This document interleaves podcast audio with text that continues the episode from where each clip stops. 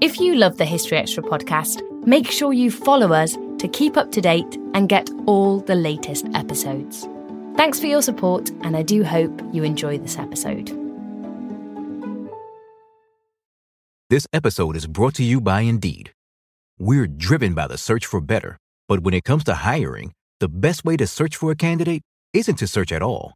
Don't search, match with Indeed. Use Indeed for scheduling, screening, and messaging so you can connect with candidates faster. And listeners of this show will get a $75 sponsored job credit to get your jobs more visibility at Indeed.com slash History Extra. Just go to Indeed.com slash History Extra right now and support our show by saying you heard about Indeed on this podcast. Terms and conditions apply.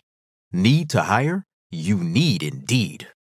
Another day is here, and you're ready for it. What to wear? Check. Breakfast, lunch, and dinner? Check.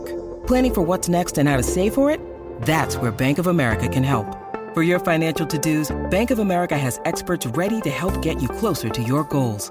Get started at one of our local financial centers or 24-7 in our mobile banking app. Find a location near you at bankofamerica.com slash talk to us. What would you like the power to do? Mobile banking requires downloading the app and is only available for select devices. Message and data rates may apply. Bank of America and a member FDIC.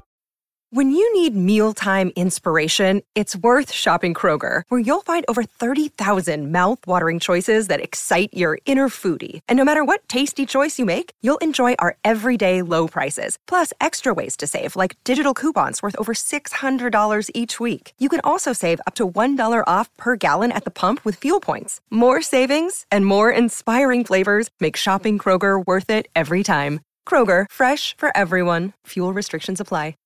We hope you've been enjoying the History Extra podcast and all it has to offer.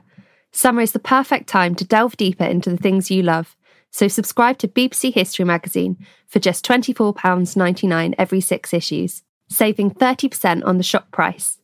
Plus, you will receive a book of your choice worth up to £30. Choose from Russia, Revolution and Civil War, 1917 to 1921 by Antony Beevor, In Search of the Dark Ages by Michael Wood, signed edition, in Search of Mary Seacole, The Making of a Cultural Icon by Helen Rappaport, signed edition, or Persians, The Age of the Great Kings by Professor Lloyd Llewellyn Jones. To take advantage of this offer and for more information, visit www.buysubscriptions.com forward slash Summer Reads 2022.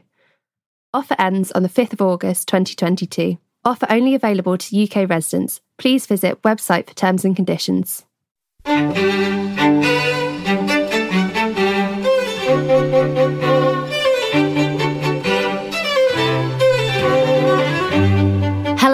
Welcome to the History Extra podcast from BBC History Magazine and BBC History Revealed.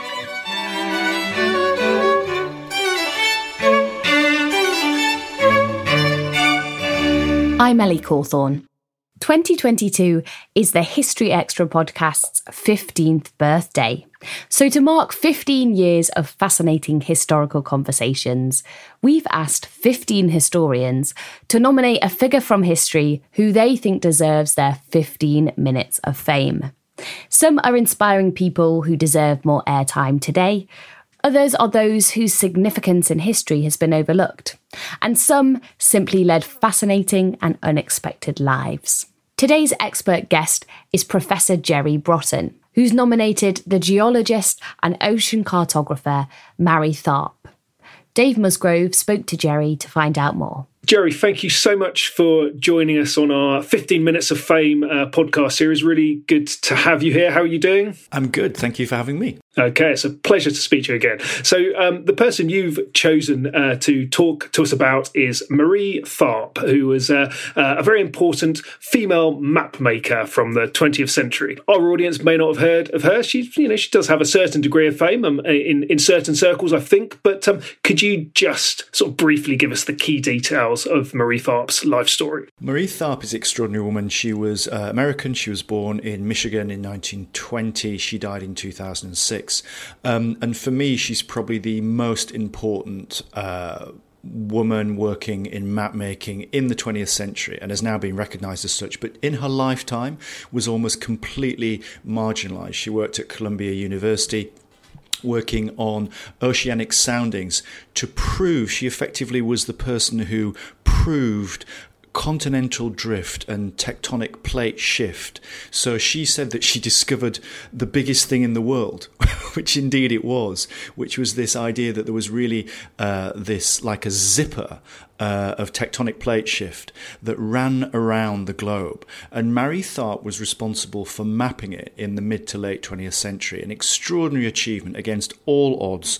A woman working in an almost exclusively male dominated field of geology and also map making. Extraordinary woman, extraordinary achievement, and I think now must be celebrated as one of the 20th century's, if not history's, one of history's greatest map makers. Great. How did so? How did she get into into this profession then? So, um, was her career sort of born out of the Second World War in some way?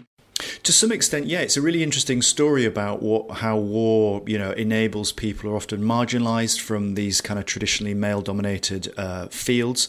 So she grew up. Her father was a, a surveyor, and I think that she learned some of those mapping skills from him.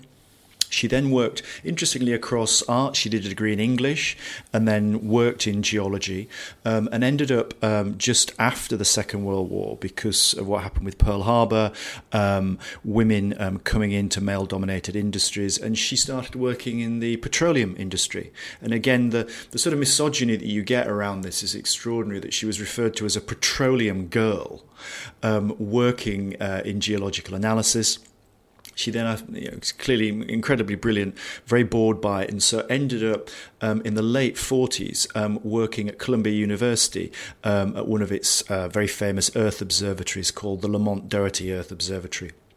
Um, she gets there in 1948 and she starts working with a man called Bruce Heezen. And Bruce Heezen is working on uh, recording sonar uh, data from US military ships in the Atlantic, starting out actually trying to work out where wrecks were from the Second World War uh, for the US Navy to recover and, and also just to sort of chart where they were. But the data that starts coming back that Heezen's working on, going out on these boats using very early sonar to record the uh, surface of the uh, of, of the Earth's ocean bed, this data starts coming back, and Tharp is the person who's crunching the data. And from the late 40s into the early 50s, Tharp starts to see what she what she understands is tectonic plate shift. So the fact that actually the continents um, and the ocean floor is ceaselessly moving along these ridges, um, and that really the Earth is is completely unstable. So Tharp starts to make this argument, which is complete heresy, absolute heresy. Um, and of course, all the male dominated uh, figures in geology uh, were rather wonderfully what's called fixists. They don't believe in tectonic plate shift. They believe that the the the surface of of the Earth is completely fixed, um, whereas Tharp is labelled not only a, a sort of purveying girl talk um, is also seen as a drifter. So this wonderful language of, of a woman who's seen as a drifter making this heretical argument, which she starts to map in these extraordinary maps of the oceans. Am I right in thinking that um, she wasn't sort of allowed to join these ocean voyages because of the misogyny, or, or, did I misread that somewhere? Absolutely. So it's not until the very late 60s that she's allowed on the boats because she's now effectively leading uh, the crunching of this extraordinary data. Uh, Bruce Heezen, uh, her collaborator, is going out on the boats. Um, the guy who runs the observatory, a man called Doc Ewing, also a fixist, is absolutely horrified says that you know women on board ship will bring bad luck. I mean, it's completely medieval. Um, she's banned, and she remains in the observatory until the late '60s, just working on this data and starting to compile these extraordinary maps. Eventually, she does get on the boats because it's what she wants to do to be right at the, the heart of the data capture. Um, but no, the misogyny uh, is is extraordinary that she has to sort of very patiently push through. There's a point where she starts making the maps. Heezen brings the data back, she starts creating these maps, initially of the mid Atlantic uh, ridge. So, seeing this, uh, these plate shifts in the Atlantic, she starts mapping it. Heezen refuses to believe it initially. And he actually, there are stories about how he actually takes an eraser and he literally erases her work so that she, you know she's erased from being on the boats. Her own maps are actually erased in front of her eyes, and she just starts them again And gradually she starts to convince Heezen about tectonic plate shift. Quite extraordinary. Making these uh, amazing maps, which she calls physiographic maps, these very precise scientific maps of the ocean floor, which start appearing from the late 1950s. Still to come on the History Extra podcast. There is an acknowledgement, I think, as you were saying, um, within the field, but I think more broadly, she doesn't have the public recognition still that I think that she deserves for, as she puts it, finding the biggest thing in the world. We don't always realise just how much our negative thoughts and experiences stick with us and weigh us down. You may find your brain constantly running through a highlight reel of bad moments. That comment your friend made last week that hurt your feelings, that frustrating thing your mum does, or that silly thing you said in a meeting. Maybe it's time to get it all off your chest, whether it's a tiny annoyance or something much bigger. Talking about it can give you some relief and lead you to a potential solution. That's where therapy comes in. It's a safe space to share whatever's weighing you down and learn to process it so your internal highlight reel can focus on the good stuff. And BetterHelp offers affordable online therapy on a schedule that works for you. Connect with a licensed therapist by text, phone, or video call. Start the process in minutes and switch therapists anytime. Let it out with BetterHelp. Visit betterhelp.com slash historyextra today to get 10% off your first month. That's betterhelp, H-E-L-P dot com slash historyextra.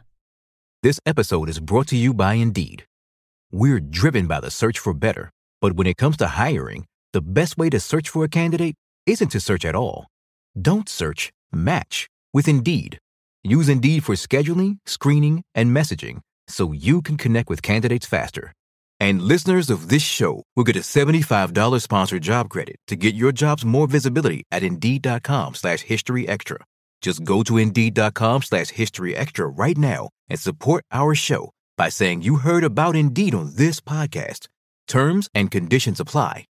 Need to hire? You need Indeed. eBay Motors is here for the ride. With over 122 million parts, you can make sure your number one ride or die stays running smoothly. Brake kits, LED headlights, bumpers, whatever your baby needs, eBay Motors has it. And with eBay Guaranteed Fit, it's guaranteed to fit your ride the first time, every time. Plus, at these prices, you're burning rubber, not cash. Keep your ride or die alive at ebaymotors.com. Eligible items only, exclusions apply. As a female in this male dominated profession, what does she do to sort of prove herself? Well, I think she just patiently chips away at it. So the remaining uh, letters and correspondence and interviews that we have with her is that she just patiently carries on doing the work. She keeps mapping the ocean floor. She keeps proving you know, irrefutably that there is tectonic plate shift, um, and just keeps making the maps, keeps working on Heezen. Gradually, um, Heezen comes round, accepts the view of tectonic plate shift and continental drift. Um, and from the late 50s into the early 60s, uh, they start publishing maps. But again, the maps are published under Bruce Heezen's name. It's, it's just such classic misogyny in the field of science. So she's literally erased. Um, and it's not until the very late 60s into the early 70s that her name starts to appear on the map. So she just plugs away patiently. The relationship with Heezen, I think, is very interesting because it's clearly a sort of rather. Uh, tempestuous platonic love affair. They work together consistently. They row over tectonic plate shifts. There's pictures of them sort of rowing. People say they're there in the observatory and they can hear them screaming at each other about uh, the data and how to interpret it. Um, and this really leads to them working on the culmination, really, of this whole project and Tharp's work, which is an entire world map of the ocean floors, uh, which once Heezen accepts that there is uh, trans that there is continental drift, they then start working on this amazing world map, uh, which appears in 1977. And there's an interesting story about what happens to that. Come back to that in just a second. I'm just wondering about these these maps. Um, did we know anything at all about the ocean floor before um, Tharp started started work on the maps? Did we did we have any inkling about what the what the sub, sub suboceanic surface was like? There's a vague inkling I mean, really back into the 16th century, there's an understanding that, you know, if you look at the continents um, and almost that they're like a jigsaw puzzle, have they at some point pulled apart? Could you put them back together? Has there been a form of sort of drift or movement? across the ocean floors. Um, so, really, back to the 16th century, Flemish mapmaker Abraham Ortelius speculates that this may be the case. But of course, one of the problems is we've never had uh, the ability to carefully map the ocean floor. So we now have more data of mapping uh, the the dry ocean floors in Mars than we do of our own ocean floors. It's still one of the last great unmapped areas, and still we don't have enough data, bathymetric data, on that ocean floor, obviously because of the challenges involved. So it's not really until those sonar readings start to come through, pretty much as a result. They developed obviously during the Second World War, the technology develops, and that's what Tharp uh, exploits. But it's also how she exploits it and starts to make these maps to understand and visualize tectonic plate shift for a wider audience. So it's really her work that really from within 20 or 30 years, it's the most extraordinary thing from something that's seen as absolute scientific orthodoxy that the, uh, that the ocean floors are fixed to Tharp's work over 25, 30 years changes it from absolute heresy to absolute scientific acceptance. Now, that's a phenomenal achievement. It really is. No, it's incredible. It's, uh, am I right thinking that the actual the theory wasn't hers? That was something that was promulgated um, sort of early 20th century. Is that correct? That's correct. Yes, but it's um, so again, it's it's seen as really an outlying argument uh, that there is this way in which the ocean floors are moving apart. What you've actually got is volcanic seams. So you've got the, the Earth's crust, you know, moving apart, um, creating underwater volcanoes, and it's only really thought when she starts to see the data coming back, the sonar readings, which start to clarify and understand that actually this is not just some rather eccentric argument from the mid 20th century speculation about the ocean floor, but there's actually hard data to prove it. So it's really it, it, it's she that comes along and says, you know, this is clearly what's going on, and we can make the maps to prove it. And she does it by developing a very specific method of mapping, which really shows the ocean floors almost in three dimensions. I think it's interesting because not only is somebody who knows how to use the scientific data, she also knows how to use artistic methods. So she employs um, a Swiss German um, alpine map maker when they are creating this the world map in 1977 who creates what it looks a bit like if you imagine looking at a baseball and you see the seam on the baseball that's almost what you're seeing being traced across the surface of the earth right down the um, the the Atlantic, across into the Indian Ocean, then round into the Pacific. It looks like a sort of baseball seam. And what Tharp understands is if you can map that, but also show it looking almost as though it's three dimensional. You look at the world map from 1977, and it seems to be three dimensional. And that's just a, a, sleight of hand by the artist who she employs to make the map. Um, and that just absolutely seals the argument. And people see it and go, yeah, of course. And now we all accept it as absolute truth. But we wouldn't have done without Mary Tharp. Okay, so she she would be a, a data visualize ex, uh, visualization expert in uh, in modern parlance, I guess. Yes, she would, and I mean that's what's really clever and interesting about people who use maps. You know that it's that there are both scientific and artistic dimensions to a map. Your map is only as good as its you know its impact on an audience, and that's what Tharp understood. And I think that goes back to her training um, uh, in in her earlier years, both within the arts and within the sciences. And she understands that working in this male-dominated field, if she wants to get that argument across, you need something that has a massive, massive visual impact. So yeah, data visualization is as much what she's about as crunching the data of the sonar readings that are coming back from the boats. Cool. So, um, so this world map then in the 1970s is that is that the thing that makes her name? You were saying that there's a good story there. It really cements the argument about tectonic uh, plate shift and uh, and the way in which we can see what our planet looks like and how it's still moving, and the ocean floors are so important for that what happens is that she and Heezen, by the mid to late 70s, have mapped all the different ocean floors. So they put it together in one map um, in 1977. Um, it's called the World Ocean Floor Map. Um, it's just about to be published. She's working out of Columbia. Um, he's and he's actually on a submarine um, following sonar readings, and he has a heart attack. So it's a sort of tragic story that he never sees the map published. Um, it is published in 1977. Uh, the National Geographic uh, sponsor it. Again, it's called the Heezen Tharp map. I think it now should be called the Murray Tharp map of the ocean floor. Um, and when it's released by National Geographic, it has a massive impact. And it, and it really is the culmination of the work that they do together. Tharp carries on working at Columbia until 1983. Towards the latter stages uh, of her career and subsequent to retirement, she starts to get the credit that she deserves. The US Library of Congress recognizes her.